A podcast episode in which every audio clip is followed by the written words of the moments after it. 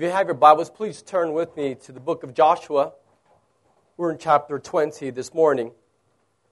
We've been studying the book of Joshua, and we've, we've been learning as a faith family that everything in the book points to the absolute majesty and glory of our Savior Jesus and His remarkable gospel of grace.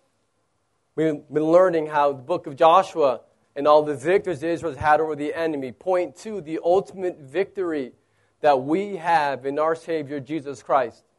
The victory that Christ won over our enemy Satan, over sin, over death itself. That Christ has won the victory with His death, burial, and resurrection, proving that He is the Son of God, that He is God Himself, and His victory gives us victory in our daily lives. And so as we're continuing in this study in the book of Joshua, we're asking a question this morning, talking about victory. And the question is, for what purpose? For what end?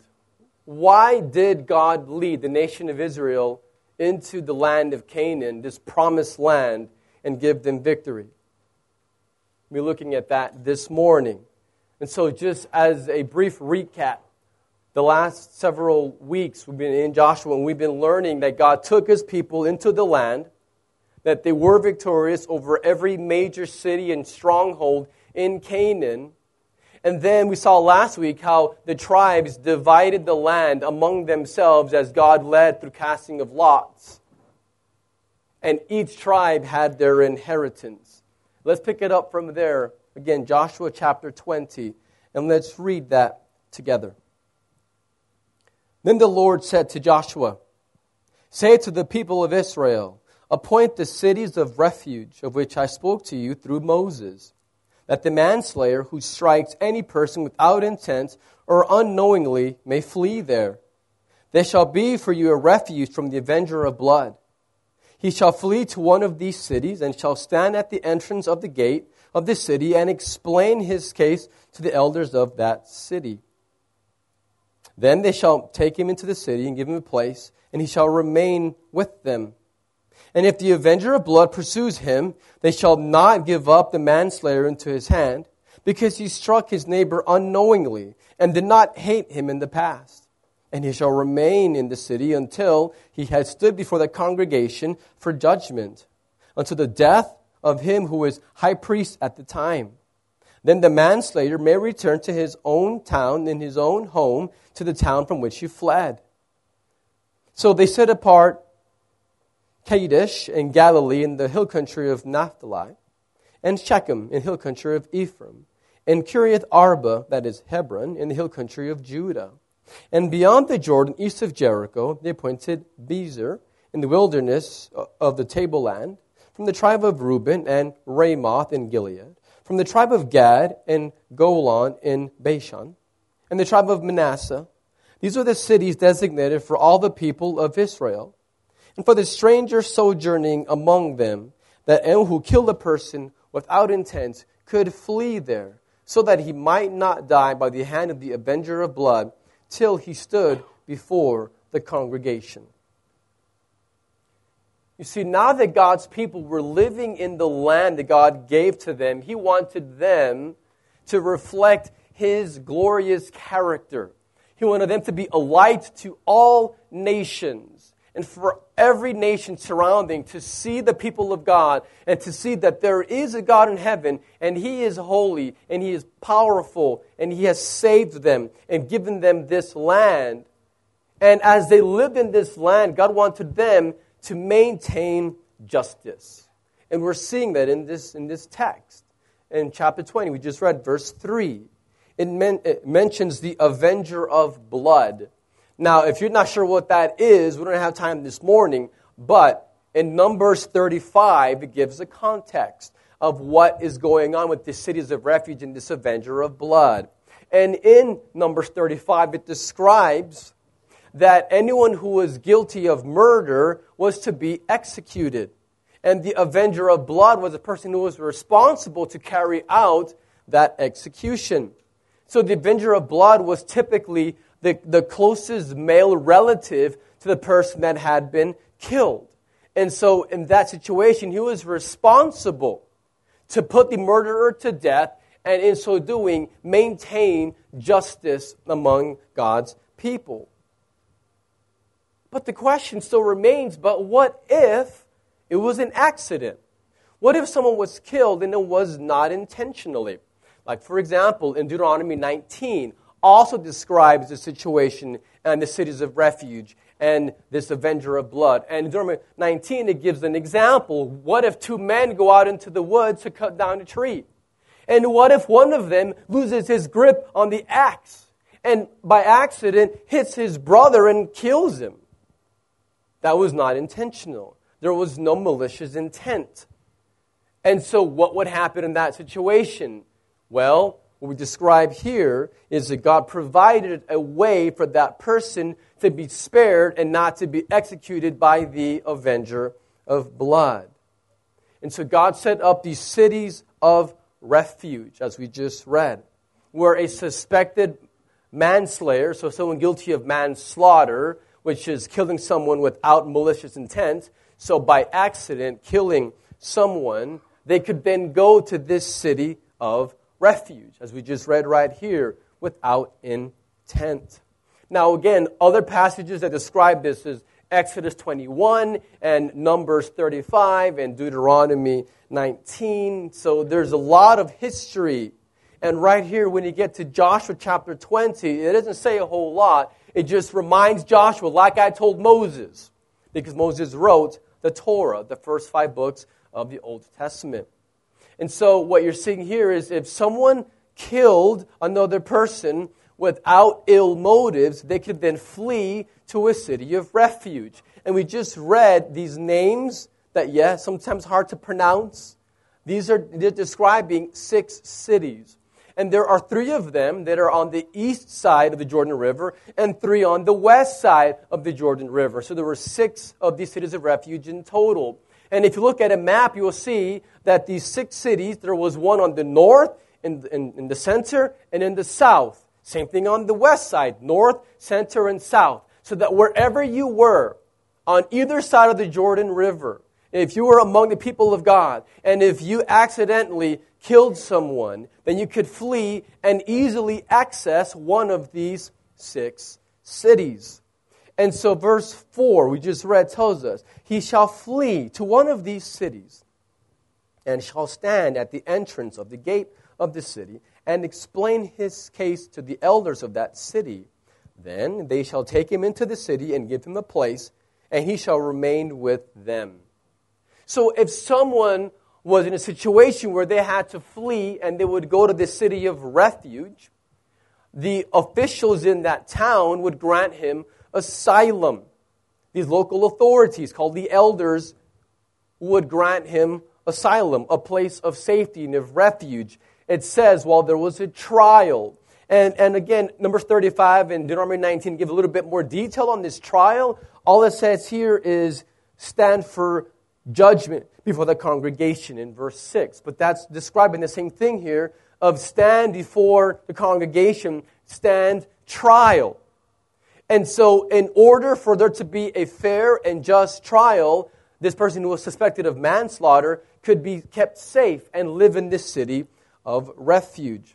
Now, what we also see here is if the person was guilty of murder, if he was lying, and if he had gone to a city of refuge, and, and the investigation and the congregation says, no, eyewitnesses, he is guilty of murder. At that point, the officials of the city of refuge would hand over the guilty party for execution at the hands of the avenger of blood.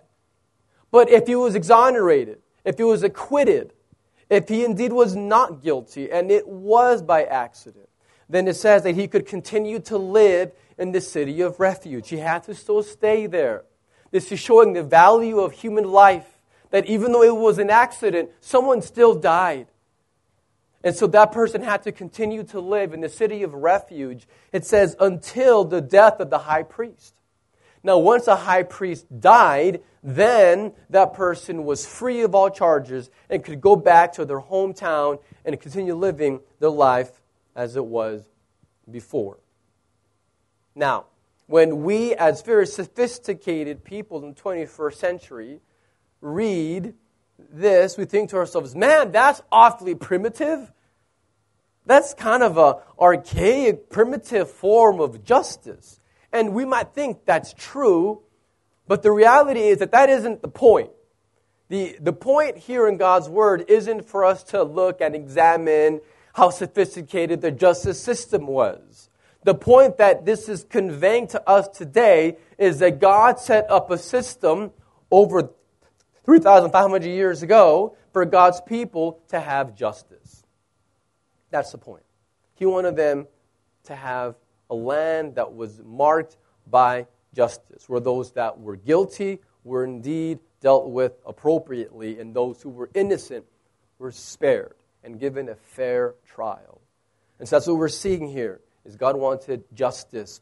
But let's keep reading in chapter twenty-one, the first three verses, because these two chapters are tied together. twenty-one, verses one through three. Then the heads of the fathers' houses of the Levites came to Eleazar the priest and to Joshua the son of Nun, and to the heads of the fathers' houses of the tribes of the people of Israel. And they said to them at Shiloh in the land of Canaan, the Lord commanded through Moses that we be given cities to dwell in, along with their pasture lands for our livestock. So by command of the Lord, the people of Israel gave to the Levites the following cities and pasture lands out of their inheritance. Now of the twelve tribes of Israel, we saw this last week, eleven of them were given an inheritance. They were given a particular piece of land for them to live. This is where they would live for generations to come. But the Levites, we saw last week, were not given an inheritance. They were not given the land for their families and for future generations. And so what we're seeing here is now they're coming forward and saying, okay, God promised us cities, and now it's time to divide those up. The Levites were only given cities because they were a special tribe. The Levites were responsible for leading in the tabernacle, which existed at this point in history, and then later under King Solomon, when they would build the temple. At that point, Levites would then work in the temple.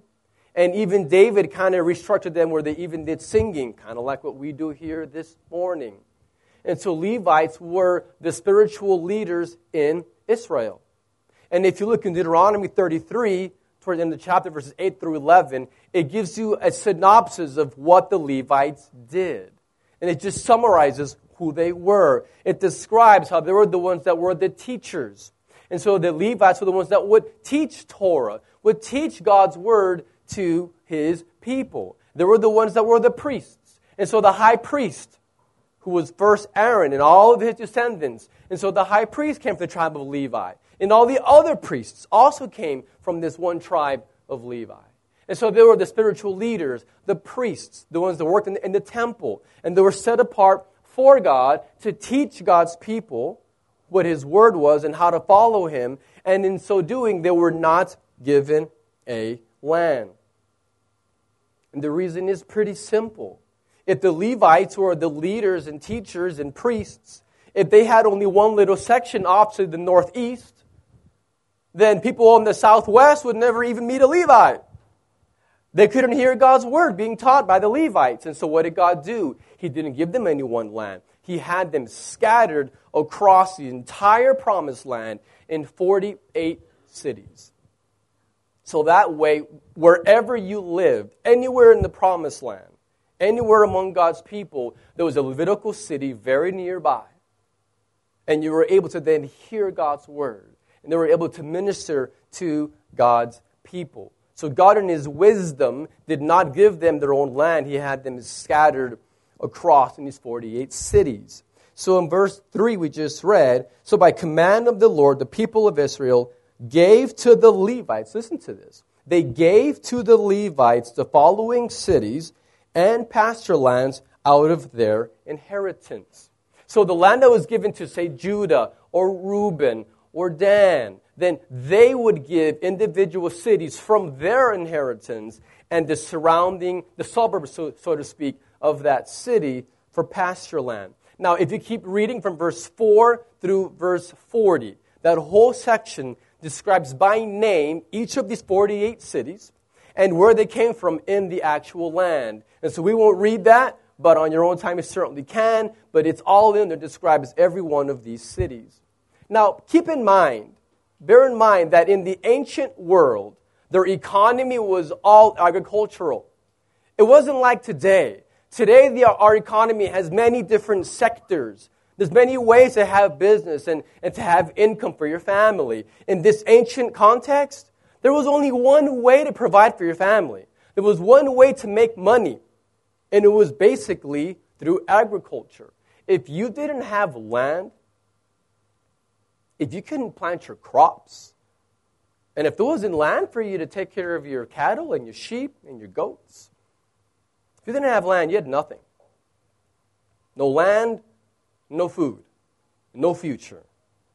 And so the Levites were going to have a tremendous struggle financially to survive living in a city. There was no Lulu or Carrefour. They, they, they couldn't just go to a big supermarket and go buy their groceries. It wasn't like that. They had to raise their own crops.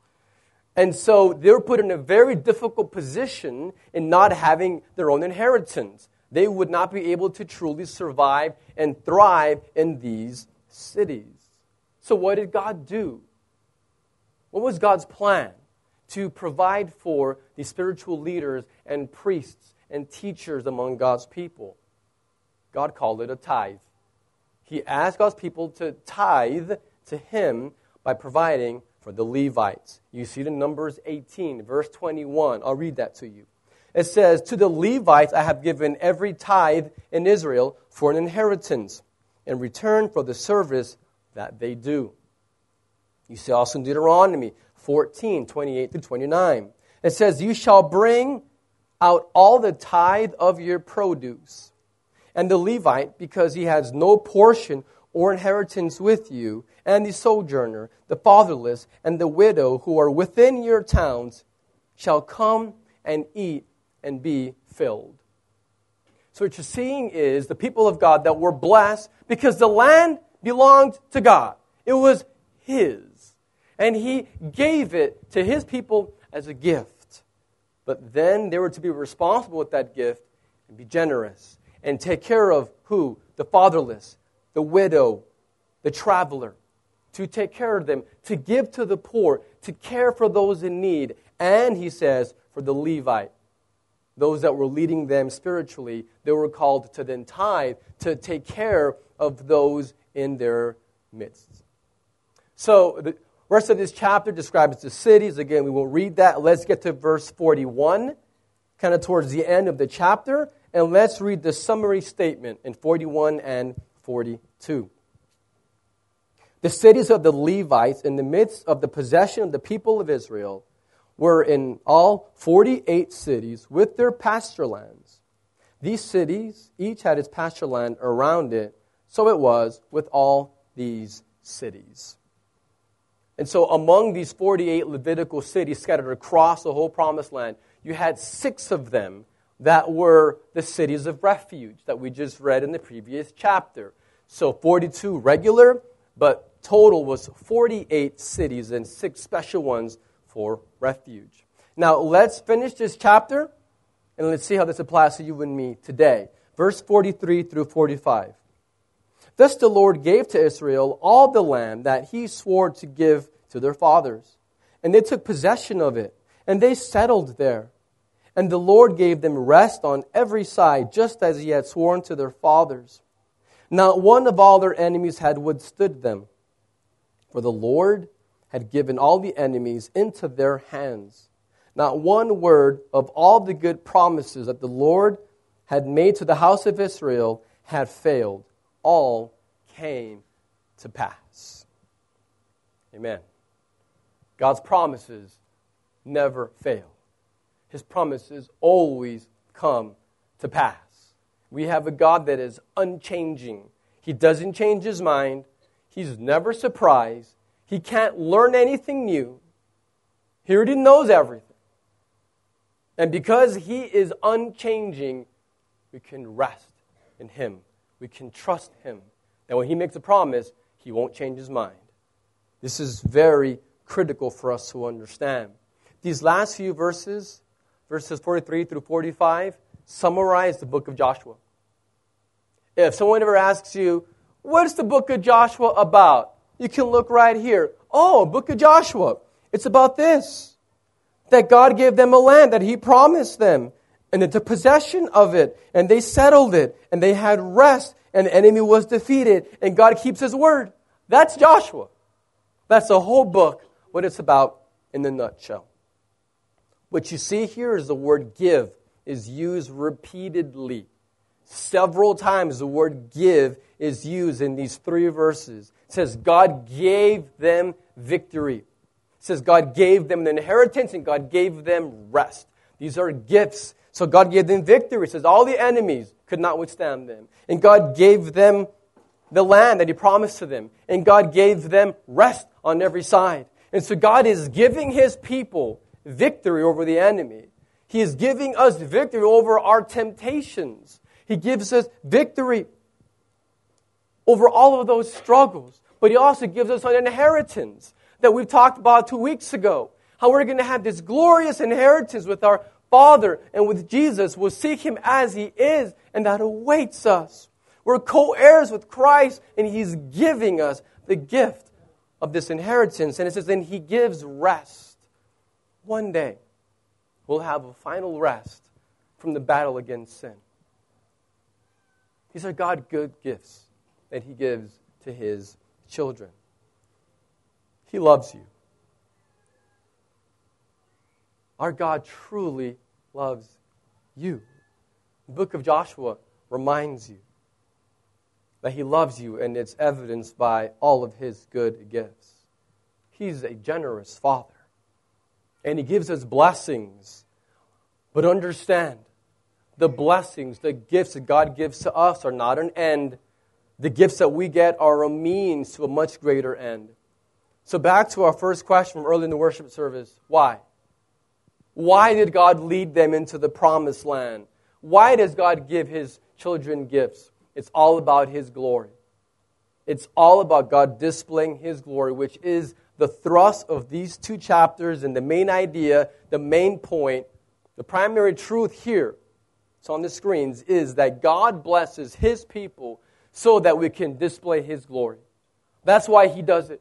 God gives you blessings. God gives you gifts. And He does it for a reason so that we can then use those gifts to bless other people and to display His glory. So God has given you the gift of your intelligence. And yes, all of you have intelligence. Some of you shaking your heads. It's not true, you are intelligent. And the reason is because He wants you to use your mind for His glory. He's given you a job. You think, not a very good one, or man, a really hard one, or man, really long hours and a bad boss. Maybe so. But He's given you that employment as a gift so you can display His glory in how you work. The gift of your family. There are some days you think, man, I don't know about that gift. It's a lot of work. It is. Having children is a lot of work. Having a spouse is a lot of work. It is. But it's a gift. It's a gift from your Father who loves you. And that gift is to be treasured, cherished, and used to display God's glory. He's given you the gift of your resources, the gift of your experiences, what you bring to the table. And when you are a part of this faith family and you don't use your experiences and gifts to serve others, listen to what you're doing. You are robbing this body of you. You are a gift to this church. I truly see it that way. And from God's word, I can prove it to you. God gives gifts to the church. You. And everything that you are with your experiences, your intelligence, your abilities is to be used for God's glory to build up this body. And so we have all of these gifts, these blessings that are used for His glory. Let's think four specific ways as we kind of think about applying this to us here today. As we move forward for taking notes, we display God's glory through lives of justice. You see, what you're seeing right here in this text, it's showing us what we should look like in our daily lives and gifts that we have that we should then use for His glory. And we're seeing that the first hallmark of someone that is receiving God's good gifts and then is then using it to glorify God, to display His character, is that our lives look like how? Justice. Because God's people, their lives should be marked by justice. And we see that in this text. The cities of refuge were all about maintaining justice so that the guilty would be executed and the innocent would not. God wanted fairness. He wanted equity in, in His land. And so God's people, us, our lives should be marked by justice. And this does not apply only to police officers and judges and, and officials. Yes, it applies to them, but it applies to you and me as well. Because what is justice? Well, justice is being impartial or fair while conforming to truth. And so justice is being impartial or fair while conforming to truth. And so is your life marked by truth? Is your life marked by fairness? The, the application is far-reaching for us today. And if you're here today and you're a manager, a lot of you are, a lot of you are very senior level in your work. As you lead those that are under your authority, do you lead them with fairness? Are you really fair? Are you truthful with those under your authority? But those of you that are not in authority at work, that you're you're on the bottom, you're just as valuable. And you think, well, I'm not a manager, what about me? Well, do you work in such a way that you're maintaining fairness? What I mean by that is, are you having a full day's work for what you're getting paid? I don't get paid very much. You trust God with that. Whatever you sign up and whatever your income is, are you honestly giving your employer fairness by working hard even when the boss is not looking? Are you truthful? As a father and as a mother, am, am I treating my children with fairness? And if I'm honest with you, sometimes I don't. Sometimes I lose my patience and I'm unjust with my children. Do we treat each other like that? Teenager in the room. Student, are you truthful with your parents? Is your life marked by fairness, equity, truthfulness? That's what God wants from His people. Because He's been so good to us and He's blessed us. And so now we should display His glory by lives of justice. But second, we also see that we display God's glory through lives of, number two, grace. So we're seeing in this text, justice is a hallmark. We're also seeing grace. What you're seeing with these cities of refuge is that God wanted them to show grace to each other and not be too quick to punish, not so quick to have judgment. Like, wait, wait, wait, let's not be too quick. Let's stop. Let's take a breath. And let's see what's going on here before we just met out punishment. And it was also for the sojourner, for those that were traveling. So even for non-Israelites, it says in verse nine, the cities of refuge were designated, all the people of Israel, and for the stranger sojourning among them. And so God wanted His grace to extend to all nationalities. He wanted all the nations to see that He is good. He wanted every person from every tribe, nation, and tongue to run to the one true God and to bow down and to worship Him alone, to take their idols and to smash them and to enjoy knowing God. It's about all nations. It's not just us four, no more. All nations. And you see it right here with Israel. Our lives should reflect mercy and grace and love because that's what God is like. You see, as a refuge are very significant for us today. The significance is profound. And the reason why the cities of refuge point to Jesus and his gospel of grace. Remember, people could stay in the city of refuge as long as the high priest was alive. Once the high priest died, then they were free to go back home. They were free of all guilt. You see, the high priest represented the whole nation. He represented them when he would go into the to the temple. He would offer sacrifices on behalf of them. So he represented their guilt and, and the sacrifice that had to be made for the guilt to be removed. And so symbolically, with the death of the high priest, it meant that the guilt was now released. And so the person that had been guilty is no longer guilty because the one who represented them is now dead. And this is all a foreshadowing to what we see in Jesus, which is why we read earlier in the worship gathering out of Hebrews chapter seven. I'll just remind you what we read, just an excerpt. Jesus is a high priest, holy, innocent, unstained, separated from sinners, and exalted above the heavens. He has no need, like those high priests, to offer sacrifices daily, first for his own sins and then for those of the people, since he did this once for all when he offered up himself. Jesus is our high priest who represents us, who offered up himself as the sacrifice. So, so he is the high priest and he is the sacrifice. Not a, the. Jesus is the better and final high priest, who is the only one that could represent us and endure our guilt on the cross as our sacrifice.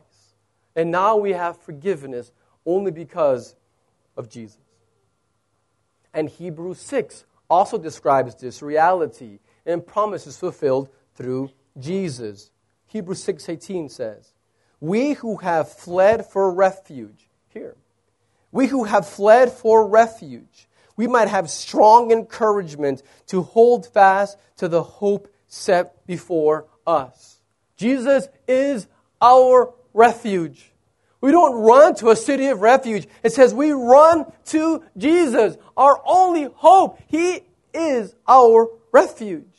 I want you to picture an ancient Israelite who was guilty, and he is on a hot, dusty road, and he's running frantically. And up ahead, he can see the gates of the city of refuge. But right behind him, there is a man who is furious with a sword extended, and he's chasing the Israelite.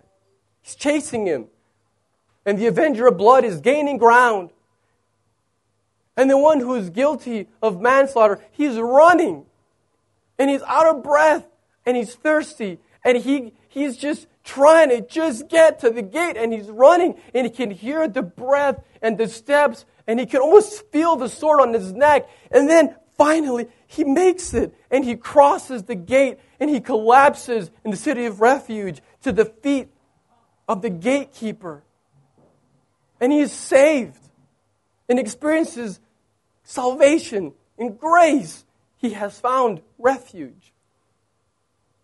That's us. May we run to Jesus, run towards him, and find our refuge in the only one that can satisfy your soul. The only one. May we feast on the bread of life and drink deeply of living water and have souls that are satisfied, not hungry and not thirsty anymore.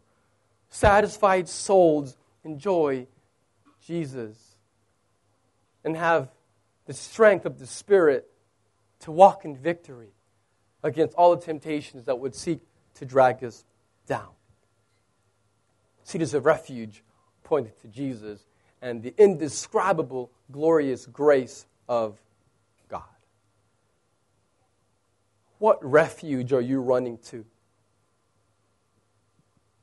Are you running to the refuge of achievement? refuge of career,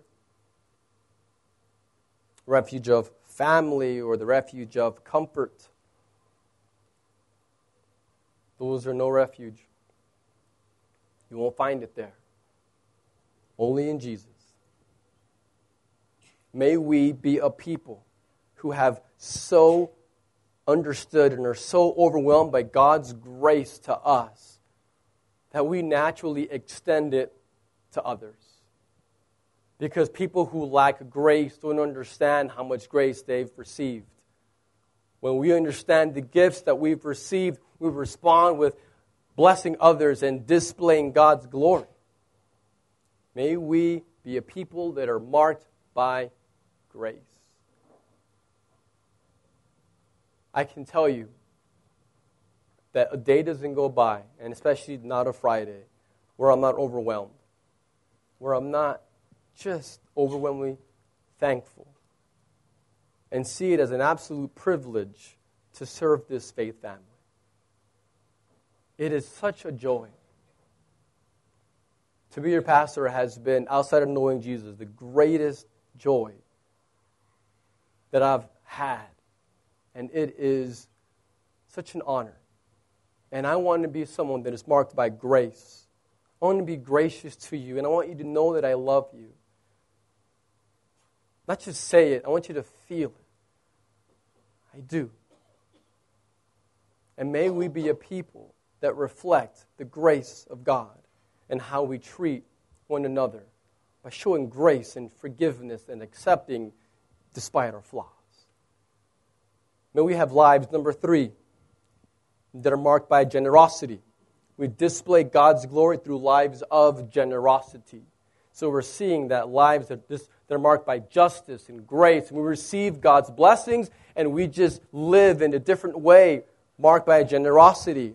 And so we see in the same text, the Israelites that were given blessings, they were given land, and then they were told to financially provide for those that were poor, as well as the Levites, for those that led and that were teaching them. And this pattern is carried into the New Testament. If you read First Timothy chapter five, seventeen through eighteen, it says, "Let the elders who rule well be considered worthy of double honor, especially those who labor in preaching and teaching." It says, "The laborer deserves his wages." And in Second Corinthians nine, verse seven, "Each one must give as he has decided in his heart, not reluctantly or under compulsion, for God loves a cheerful giver." Why do we pass an offering bag every Friday morning? This is a worship gathering. So why do we pass a bag? Is that just because we need money? Is it because it's just practical? Because we didn't do something when we sing a song? Why do we pass an offering bag in the worship gathering? Because giving to God is an act of worship. Everything that happens in a worship gathering, even the announcements, where we are explaining how you can be a part of the church's mission, is worship. And that includes giving. Giving is, we must have lives that are marked by generosity. Now, generosity is a result. You can't fake it.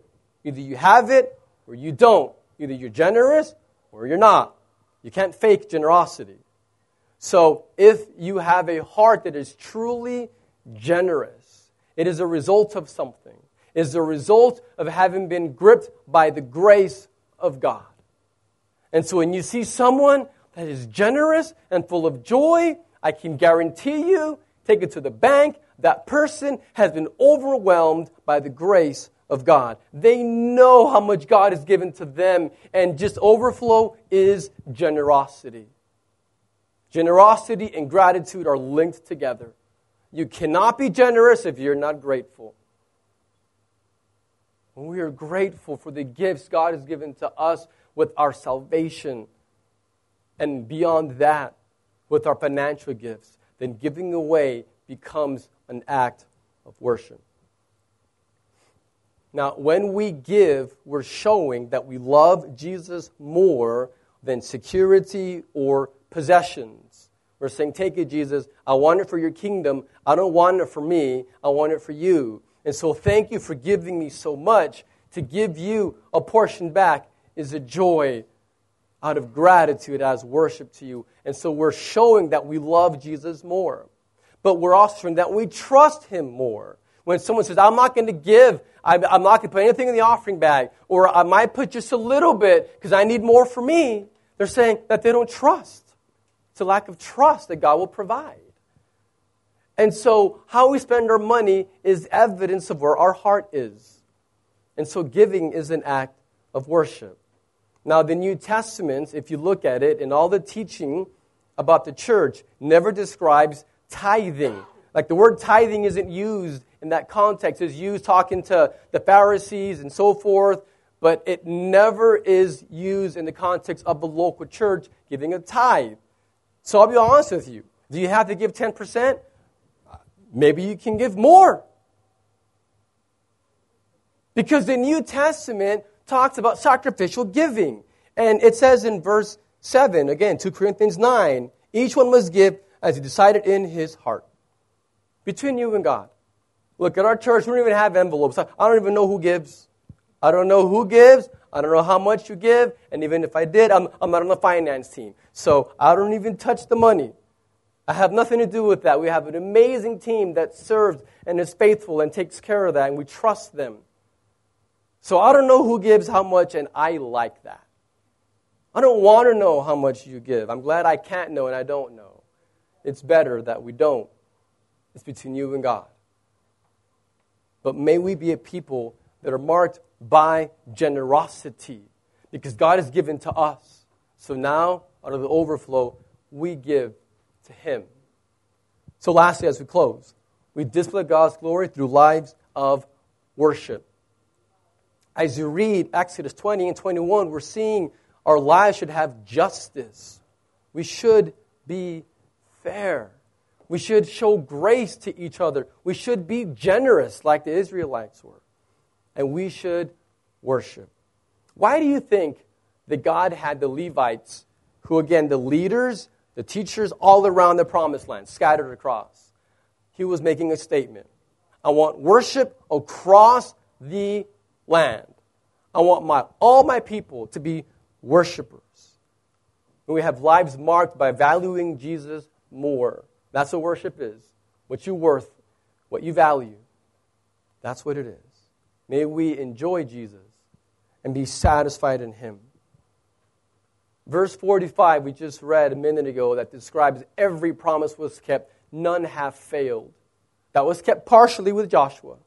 The final fulfillment is waiting that day when Christ returns, when we will have victory over sin completely. We'll have new glorified bodies. We'll live with Jesus forever in the ultimate promised land, in heaven, the new earth. That awaits us. So we walk every day, remembering that God blesses us so that we can then display his glory with justice and grace and generosity and worship. Will you pray with me? Father, we praise you. We worship you. We value you more than anything else that this world could ever offer us. We want to live lives where we are so aware of all of your gifts and that we simply reflect that in how we live. Thank you for our gifts. Help us to love you, the giver, more than the gifts themselves. Thank you for this gathering. Thank you that we can read your word. I pray that we, by your grace, would be a church that reflects these qualities for your glory. And we pray in the name of our Savior, Jesus.